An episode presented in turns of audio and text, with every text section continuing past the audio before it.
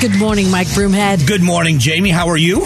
Good. You get a big storm at your house? I did. It rained. I mean, I thought we were gonna. I thought I was gonna flood out my backyard yesterday. It was pretty heavy. It rained really hard at my house last night. You think we're done? Do you think this is it now? Mm, I, you know, you just can never guarantee. I know. I know. Did you, did you see the videos and the pictures of Sedona? I did. It's incredible up there. It's just incredible that more houses weren't flooded. I know. I know. I have some friends that live in Cornville, and I'm checking on them this morning to find out if they're Good. flooded out. So, uh, thanks, Jamie. Good morning, everyone. I hope you're hope you had a great night. Hope hope everything's drying out. Um, we are going to talk this morning at 9:05 with a state senator, Steve Kaiser from District Two, who was the uh, uh, a sponsor of a bill that would have, uh, in his in his estimation, would have helped the housing crisis in Arizona. We're going to talk to him about that at 9:05. Why that bill failed. And are changes going to be made that can get this passed through to see if there's anything to be done at the state level about um, about housing prices? So we start this morning eh, with in that vein with the cost to people. We um, uh, of all of all things, this story came from the New Times. Why are gas prices going up in Phoenix? And, and the answer, and the short answer uh, to all of this, is that we go way beyond the federal standard for fuel in the mixture that we use uh, in fuel this time of year, which is why our fuel prices go up. Now, you couple that with people are talking about burning the ozone and the air quality in Arizona. Part of it is we live in a dust bowl. That's just it is what it is. We live in a dust bowl. Does that mean we shouldn't do what we can to give the highest possible air quality? Yes, of course we should. But we live in a dust bowl. And uh, we are going to see the monsoon coming, you know, before before we know it. We get storms. A lot of times the dust storms can be very dangerous, but the air quality in Arizona isn't the best, which is why we have this cocktail that we use in fuel, but it also cause, uh, causes cost to go up. Um, I've been on this theme for quite a while, and I think it's a proven point. People that love it and people that hate it, I think most people believe it's true, and that is that. Um, the president of the United States' is number one issue is climate change, and everything they are doing is going down that road. Now they have just allowed a drilling project in Alaska called the Willow Project that has a lot of people upset, but it was the right thing to do. The world still needs fossil fuels. Um, Phoenix ozone pollution will soon cause economic headaches, according to a story um, this morning. It's an Axios Phoenix story. And uh, we've been dealing with issues like this for a long time. I, I, I talk about some of the. Sometimes I just will tell you I don't I don't agree with it. I don't believe it. I, it's just part of the nonsense. Every year at Christmas time, shockingly, every single year at Christmas time, Christmas Eve, New Year's Eve, you can count on them putting out a notification saying it's a no burn day because of the air quality. It's just part of the narrative. It happens every year that there are people that work for the government, that work for the Department of Air Quality, the ADEQ, um, that work for uh, work for that department, that patrol. That drive around again, polluting the air with vehicles to check and see if you're burning. There's actually a phone number that you can turn somebody in on a no burn day for having a fire in their fireplace. So it is. It, it, sometimes I just think it goes beyond what's necessary. But when you look at our overall economy and what's happening, uh, at, at what point do we say? And I think this is an honest question that everyone should be asking: How valuable are these things? How necessary are they? And should the average American household be footing so much of the bill? Do I think it should be shifted? No, I don't. But the everybody is paying a price for these things. Uh, the Biden administration announces the first half of a 1.5 billion dollars in funding for clean hydrogen. This is another indicator. We are so far in debt. We continue to, and the president keeps saying he's reducing the deficit. They are still spending at a deficit. They say they're just spending at less of a deficit than the previous administration during COVID. We can argue about that. I've been really hard on the Republicans as well. When, as a simple fact, or a simple thought process for people. When you think about how the government runs, um, when it talks about its finances, why should the government run any differently than you as a private business would be allowed to run? Um, and I don't want to convolute the two yet, but look at what happened when they took over the banks that just failed and the investments and there's now investigations and all these other things about insider trading and what did you do wrong with people's money you can't do that with people's money and we've got the federal government that's doing the investigations they are doing the exact same thing with our money crazy investments, overspending, redundancy. There was a story yesterday which I didn't talk much about, but it had to do with. Um, investigation and research on viruses and the concern about um, uh, about the Wuhan lab and the studies that were going on there that the federal government gov- government may have made actually double payments to this Wuhan lab for research. So this is the kind of thing that continues over and over again. So now they're looking at clean hydrogen. What's interesting is in any industry, um, uh, well, let's go back to the industry I came from. As an electrician, I grew up in two places that share similarities. I grew up in Southwest Florida, and then I moved here 28 years ago into the into Phoenix. And I will tell you that there are a lot of similarities. Uh, obviously, climate with sunshine, maybe not humidity, but sunshine. There's some similarities there, but there was also similarities in growth. When I got into the industry in the mid 80s, 1985 is when I started in the trades. In 1985, there was a boom going on. We were past the uh, Carter years as president. Interest rates had come down. Ronald Reagan had been reelected, winning 49 states, and the economy was was roaring. And Southwest Florida, the southeastern United States, but the sun coast of Florida on the Gulf of Mexico side was booming with growth. We were building houses. Um, fast. I mean, it's fast. I work. I did a, a, a, some jobs for a company as an electrician called Value Builders, which I don't know even if they exist anymore. But they were guaranteeing homeowners if you would buy these little lots in Cape Coral, Florida, which is still a very um, a very popular place. They used to call it the land of the newlyweds and the nearly deads. And if you were a first time home buyer, these were made the minimum requirements in the area for zoning and for size. You had a minimum size home. It T111 plywood on the exterior, very inexpensive. I'm not going to call them cheap, but they were inexpensive to build. Value Builders was telling people from the day we break ground to the day you move in your home is 30 days. It was like the Keystone cops running in there to build these houses. That's how fast and what the construction market was like. And uh, Arizona, very similar now. The the growth here in Arizona is explosive. It, it is just incredible what we're doing here, um, and how we are, what we are going to do, and how we are going to adjust to all of that is a big issue. But when you've got so many problems, you know, the federal government stepping in, the the overregulation, the overreach, and then they're not doing their job this is something that all of us should be paying attention to. When I was in, when I came into the industry, this is how the industry worked.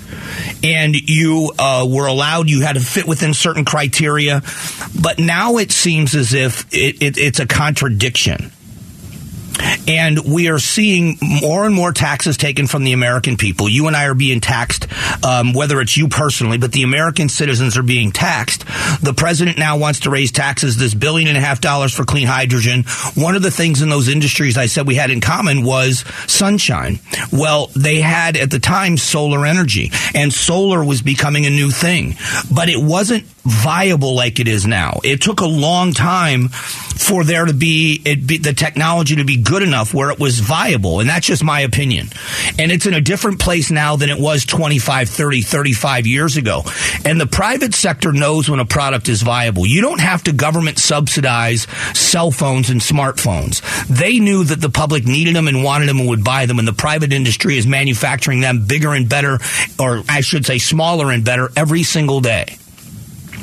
So when you look at issues like this, subsidized things, which is fine, we all need research and development, but at what cost to the American taxpayer? I think that's the biggest question you know, billion here, billion and a half there, two billion here, and we're trillions of dollars in debt. It's just a very, I think it's a good question. What we're going to do in a moment is uh, we're going to shift. There was a big rally yesterday. They're making a comeback. All wearing red. Teachers speaking out. They don't like this hotline where parents can call in and complain about teachers. So we're going to talk about this hotline coming up in just a moment.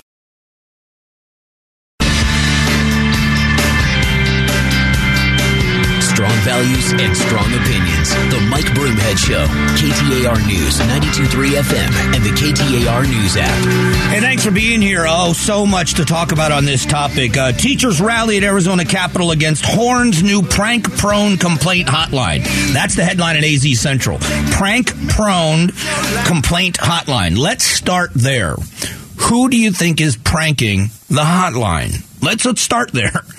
The teachers, the AEA, AEU, the people that don't like this, people that are opponents of it, you don't think that this is it's possible. Let's call it a possibility that the people that don't like it are the ones that are clogging it up. So the ones that are complaining that it's uh, it costs too much money, this is a waste of time and resources, are the ones that are causing the waste of the resources to me, that just right out of the gate tells you what you're up against. They're cursing. They're using vile language uh, because they don't like it. And this is what's hilarious. These are school teachers now. Um, so here's a couple of quotes from this story. Things have gotten really bad with COVID, especially especially in the amount of mental health issues. Now, this is a PE teacher. I'm reading an exact quote. Things have gotten really bad with COVID, especially, and the amount of mental health issues. More is piled on teachers, and we just need support. You're teaching PE. Um, but let's, there is a lot on teachers and they do need support. This is a part of that support. This is, these are the funny things. It, it, it, this is where these educators, and I'm using air quotes, need to start learning their lesson. This uproar isn't just spontaneous. This isn't coming from people that all of a sudden decided we're going to go after teachers. Parents saw what was happening during COVID with online learning and things that were being taught. So parents showed up at school board meetings and asked for answers. They weren't given answers in many cases. What was happening to them is they were told to sit down and shut up. The National School Board Association called them domestic terrorists and asked the FBI to intervene. The Scottsdale Unified School District president, former president's father, was doxing parents that disagreed, looking up divorce records and bankruptcies and all kinds of stuff to try to get negative information about them. And then, unfortunately, the school board president shared that with people, and he ended up losing his position as the president of the school board. So they had this, this has already happened where parents out in the West Valley, go look at the turnover in the Peoria School District where parents were going to meetings and asking questions and they were stonewalled. They were not only stonewalled, they were called a problem because they dared ask questions. And they still haven't, these educators haven't learned their lesson. So now the school board uh, superintendent who was elected, I should say the superintendent of public instruction, Tom Horne, ran a campaign saying, if you elect me to this position, we will have a mechanism for parents to alert my office and we'll do an investigation. We will find out if there's any legitimacy to it to find out if there are these distractions in the classroom. He won the race. As a matter of fact, he was one of only two Republicans that won a statewide race. So the voters liked what they heard of Tom Horne. They didn't like what was going on with the previous superintendent. I'm not even, I'm not mocking her. I'm not saying negative things about her. The voters in Arizona spoke and they chose Tom Horne based on the platform he ran on. And part of it was this. So now you've got a group of teachers, and I don't know how many of them were teachers that were there, a couple of dozen people at the Capitol marching and yelling into bullhorns and, and saying horrible things about the superintendent. They're, they're calling up now, whether it's these people specifically or their supporters, calling up and cursing and using vile language and clogging up this hotline because they don't like this. Well, I'm telling you, the parents do. Now, there are some parents that will never use it, but you're going to be hard pressed to find a whole lot of parents that say, we don't think that teachers should be held accountable. We don't think school districts should be held accountable. This is the question I keep telling everyone to ask. I don't expect you to think like me at all. But you should be asking questions in your school district. What curriculum are they purchasing? What does it cost? How much does it cost to train the teachers? How much classroom time is being used? How is this helping our children read and perform math skills? You can ask those questions. And if you go to school board meetings and you are stonewalled, then you'll understand why there was a need in some people's minds to have a mechanism in place where the superintendent of public instruction could intervene sometimes. What's even funnier about this, if you don't like it, don't use it. You act like this is an affront against all teachers. It isn't. It isn't at all. As a matter of fact, let me give you the other side of the coin. As I always say, it's a pretty thin slice of ham that doesn't have two sides. There are many teachers who feel the exact opposite about this stuff. There are teachers that leave the profession or are disgruntled or are disenchanted because they feel as if they are being forced to teach all this other stuff that has nothing to do with the subject that they're prepared for. I mean, how much do you have to love English to be an English teacher? How much history? And if that's what you're there for, shouldn't you be able to teach the subject matter without all of these other things being put in there? And that's what this is all about. And I guarantee you this that not every one of the phone calls into this hotline is going to be a justified complaint. And they will weed out what's justified and what isn't. Unless, of course, you want to go with the narrative from these teachers and say, well, Tom Horne is evil and he's just trying to. That is not the truth. Tom Horne was the superintendent once before in the state of Arizona without any kind of issue about teachers. It was about learning. This is a power struggle. And I will tell you that I want to empower the parents, even the ones that disagree with me. You may love critical race theory or social emotional learning or the way schools are being taught right now, and you think that this is exactly how it should be, and we would disagree. But you should have the authority to make sure that they're teaching what you think is vi- valuable. You should also be able to take your child and the tax dollars attached and put your child in the school of your choice. You should be able to do those things. Isn't it interesting that there were websites links to chat rooms on the previous administration's very same website at the, the superintendent, you know, the the uh, superintendent's website or the school district's website. Um, that linked kids to chat rooms that adults had access to. And people complained and no, it never got any traction. None of these teachers marched in the streets about what was on that website and it being a waste of time and resources. Now all of a sudden, when parents can do the opposite and say this shouldn't be in our schools, now all of a sudden, ask yourself that question. Why don't they want the parents to say anything? Doesn't mean they're how the teachers aren't impacted because they're not calling the teacher. They're calling the superintendent. This whole thing, I can't wait to talk more about this as it goes on. The fact that they are ranting this way means they're doing the right thing. That's just my opinion. Coming up in a moment, Gatos joins me, and it's the Big Q poll question of the day, so please stick around for it. The Gatos Big Q poll question brought to you by your Valley Toyota dealers. Hey, good morning, Gatos. I got a good one today. Are you ready? I'm always ready. Governor Katie Hobbs has vowed not to execute a death row inmate next month. I think it's April 6th. Okay. All right. Do you support the pause on executions in Arizona? Yes or no? I don't get it, man. I don't understand it. I don't know what they're looking for. Uh, we talked to the AG on the air. She's so, says she's okay with the death penalty, and then you know a month or two ago, all of a sudden they want to push the pause button because uh, I don't. I feel like they don't think people are trained.